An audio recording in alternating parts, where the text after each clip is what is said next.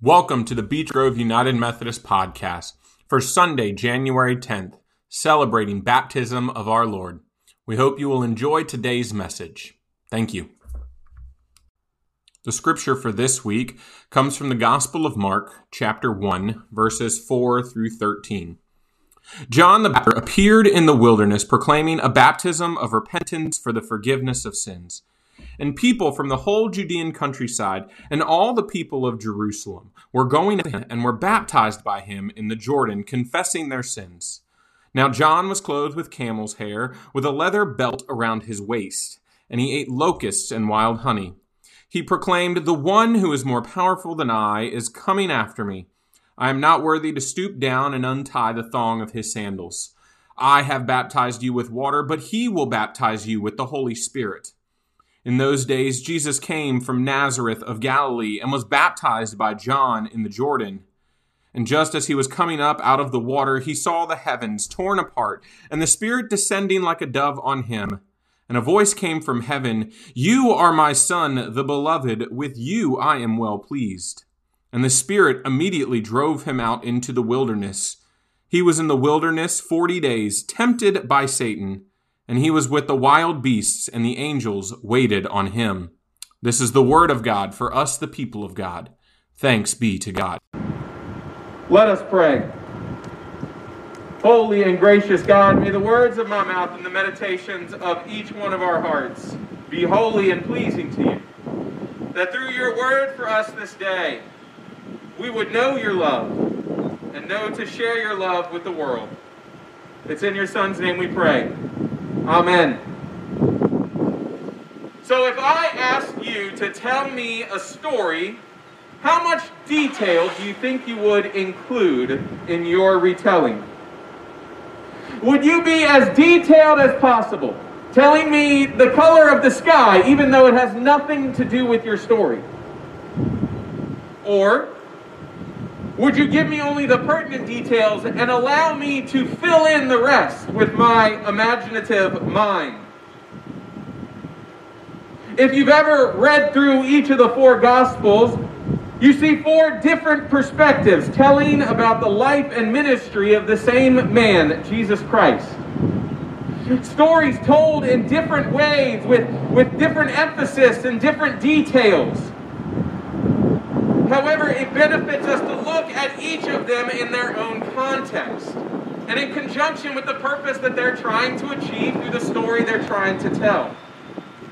We don't look at the four Gospels as one cohesive story that four people are trying to tell together. No, we look at the Gospels each as a different story and a different lens as how we can view Jesus. To me, this ideal of how gospel texts are written is really prevalent in the Gospel of Mark. Mark is the first written gospel and the shortest gospel of all four.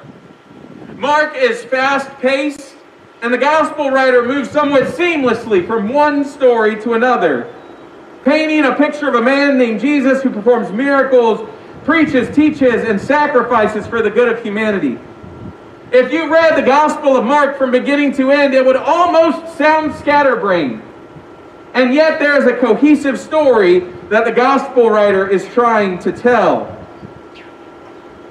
As we journey through the next uh, month and a half, we're going to look at just the first chapter of the Gospel of Mark, and we are going to get down to business having just come off Advent, Advent as we have prepared for the coming of Christ, now it is time to do the work that Christ calls us to do. And as we look at this first chapter of Mark, we see Jesus hit the ground running in terms of the ministry he does. In Mark, we get no birth narrative. We get no infancy stories. We get no stories of young Jesus. We immediately hear about John the Baptist. And then we see the beginning of Jesus' earthly ministry. As we enter this gospel today, we do so having recently turned our calendars from 2020 to 2021. Many of us probably consider 2020 to have been probably one of the worst years of your life. one of the most challenging years that you have ever had.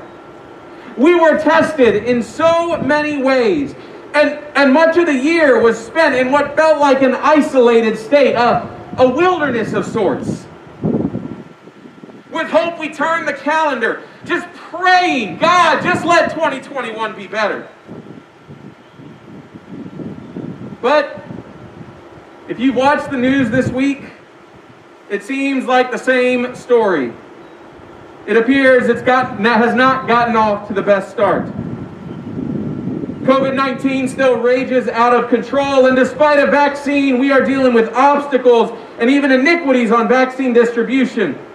Our society continues to struggle with taking care of one another, of wearing masks, of keeping distance, of taking care and loving our neighbor. Issues that continue to be perpetuated as we turn the calendar. And then, even this past Wednesday, a day we Christians celebrate as Epiphany, the observance of the coming of wise men to worship at the feet of our Savior. We experienced an act of domestic terrorism acted out of hatred and attack on our U.S. Capitol.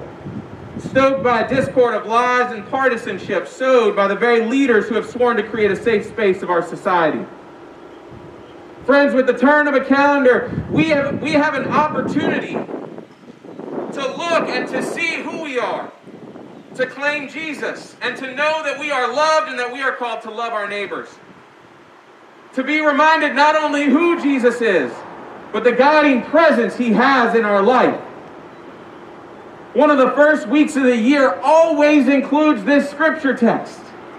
We always start our year with Epiphany and then Jesus being baptized. And as we look at this first chapter of Mark and get down to business, we begin by looking at this story of the baptism of Jesus. And even moving on by looking at Jesus' time in the wilderness. And in that, we reflect on our own baptism and our own time spent in the world. The scripture in front of us from the first chapter is it's partially one we read about a month ago, where we reflected on John the Baptist during Advent. However, today we take the story of John the Baptist to the next stage, and we look at John's interaction with Jesus. We know why John baptized. John baptized and preached repentance and forgiveness as a way of relational theology with God, Yahweh. And he baptized persons in the Jordan as a sign and experience of this divine relationship. I love that image of people being baptized in the Jordan because the Jordan marks the border between the promised land and the wilderness. The promised land and the wilderness. John welcomed persons to this border to encounter God, and from there he himself encountered the Lord Jesus. One whom John even testifies, saying that there is one who is more powerful than I, who is coming after me. I'm not even worthy to stoop down and untie the thong of his sandals. And he goes on to tell them, You know, I am baptizing you with water, but he will baptize you with the Holy Spirit. This is more than a statement about who Jesus is but it is a promise of a personal relationship with God. A relationship of God to humanity, and a call for humanity to examine its relationship with one another. Baptism, this holy and treasured act, both of grace and initiation, invites participants, whether directly or indirectly, to encounter the one who creates, saves, and redeems them and to consider the people whom they are called to be in society. This is why I love that one of the opening acts we get as the lectionary, as the as our calendar, yearly calendar turns, and the lectionary invites us to sit with Jesus' baptism. Because in many ways, in our traditions, baptism is portrayed as a fresh start. It signifies the beginning of Jesus' earthly ministry. And from Jesus' baptism, he moves into the wilderness where he is tempted. Jesus encounters the evils of the world through Satan, the prosecutor, the accuser. And it is in the strength and foundation of the proclamation of who Jesus is that we see Jesus enter the wilderness and begin his first act of ministry. For us, we approach the waters of baptism in the same manner as Jesus does. In this manner, Mark provides a great retelling of this story. Now, don't get me wrong, I love the detail that we see in, in Matthew and Luke and John. I love the added parts of the story that we get in both of those Gospels. But for Mark, it is about hammering home the point of who Jesus is. For us, 2,000 years later, to read that line, You are my son, the beloved. With you I am well pleased. Marks for us and for all those who read this text exactly who Jesus is. We don't need a grand birth scene. We don't need to get stories from Jesus' youth. No, we are immediately plunged into the waters. And Jesus rises ready to go into the world to do the work for which he was born to do. And we too, when we are baptized, are submerged. Sorry, we are United Methodists, so we are sprinkled with the waters of baptism. And we rise, having been baptized, to do the work for which we were created, called, and loved by God to do. However, friends, I wish it was that easy. Because for many of us, like Jesus, we experience our own wilderness. Baptism is an act of grace upon us. That we acknowledge what has always been there and giving an outward acknowledgement to it. We encounter both the water and the spirit in this act, and we become part of God's greater acts in humanity as we take covenant, both with God and with our communities, to work for the kingdom of God. And yet, as we go out into the world, we experience something far different sometimes than what feels like the love of God, than what looks like the love of God. And as we turned the calendar and entered a year that I hoped would be better than the last, we look and we see where it is God is calling us to go in 2021. And seeing the rocky start. 2020 truly was a year of wilderness experiences. But here, this Sunday, as we are reminded of Jesus' baptism and his own time in the wilderness, we as Christians can take a moment of reflection to think of what we can do coming out of it. We have left the wilderness of 2020 behind, and we can either enter a wilderness of 2021 or we can live into our baptism and create the promised land, the kingdom of God that we are called to build. To wade through the harm that has been caused by our inability to behave in a manner consistent with God's kingdom. Our ability to remember our baptismal vows, to remember the covenant that we made with God in that moment is what will bring us through this wilderness. Mark reminds us to get down to business, to do the work of God. And in our United Methodist liturgy, as we are baptized, we are we covenant with God and we covenant with the church in three ways. As the pastor, I ask you, do you renounce the spiritual forces of wickedness, reject the evil powers of this world, and repent of your sin? Do you accept the freedom and power God gives you to resist evil, injustice, and oppression in whatever forms they present themselves? And do you confess Jesus Christ as your Savior? Put your whole trust in His grace and promise to serve Him as your Lord in union with the church which Christ has opened to people of all ages, nations, and races. When we think about those vows, we think about the people that we are in the world. We think about the language that we use when we interact with other people. We think about the things that we do and the other people that we lift up. When we think about how we hold on to our baptism, even in the wilderness, it is through reminding ourselves that no matter what we face in the wilderness, these vows, this covenant, guides who we are and how we interact with the world. And so we are guided by the covenant we made in our baptism. And I think now more than ever, we need to center ourselves on this. Baptism calls us to view wilderness events like the pandemic, like these terrorist attacks as temptations that call us to move humanity to a better, more loving, and more equitable society. As we seek to live out our baptismal vows, we lift up the good. We lift up Jesus. And we lift up the ministry that Jesus taught us while he was on earth. On Wednesday night, I wrote a reflection on Facebook. I hemmed and hawed over it for so long, thinking, what are the words that I can offer to a country that is hurting, to a community that is hurting, to people who need to hear a good word?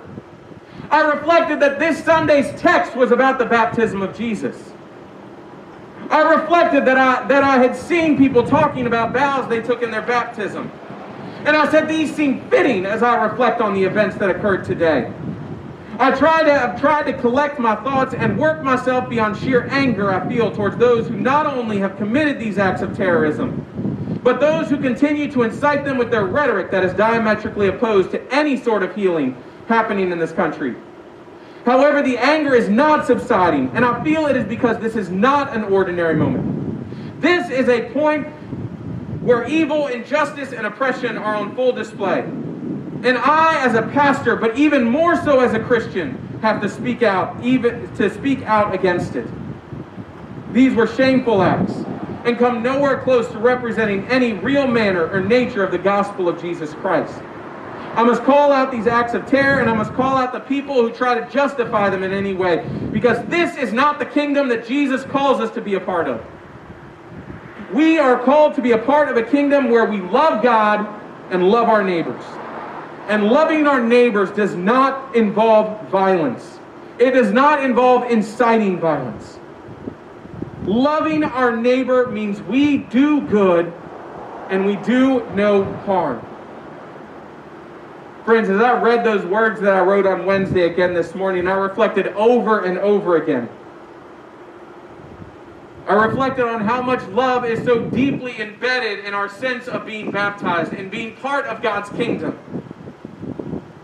I reflect on how calling out evil and injustice in this world is so part of who we are. Of working and acting so that no one has to experience these evils anymore. So that we live in a society that is guided by just and equi- justice and equity. I wonder what it looks like for us to get through this wilderness. I wonder what it looks like for us to reconcile as a nation. I wonder what it looks like to love our neighbors when our negative act when our when negative activity and hatred is shown towards us. Friends, I will never apologize for speaking out against evils in this world. But I know that in the wilderness we stand firm just as Christ did in the face of temptation and tries to tell us that caring for our neighbor means nothing if it makes us comfortable. Caring for our neighbor, neighbor means nothing if we are not willing to stand together in love even when it seems difficult. And friends, loving our neighbor means peace, justice, and love. Loving our neighbor takes these vows, this covenant that is present at our baptism. It takes the unconditional love of God and it seeks to share and spread it as far as the eyes can see. Friends, we are still in this wilderness, lost and trying to find our way out. And I am here to tell you that the only way out of this is by remembering that we are a part of God's kingdom. We are loved and cherished by God. And we are called to love and to cherish our neighbor. That God calls us to earnestly live our lives in glory for the kingdom. And not to treat not to treat our sense of Christians as some egotistical trip, but to be humbled that we are in the presence of greatness. And that it transforms and calls to be transformed into a more just and equitable society that just wants to love God and to love our neighbors and if we can't see that, then truly, what are we doing here? As we journey through this first chapter of Mark, we encounter these stories in which we fill in much of the background story as we seek to live in our own relationship with God. Remember your baptism. And don't just be thankful for it, but carry it. Carry it and the lessons that you learn from it into your life as you build God's kingdom. And if you haven't been baptized, and that's okay, I encourage you to hear those words, hear those vows that we make that I said a moment ago, and consider the implication if you lived your life guided by those ideals and what it would mean for you to experience those wilderness experiences in your life. How are we loving our neighbor? How are we carrying our baptism into the wilderness? How are we doing the work of Jesus Christ each and every day? Amen.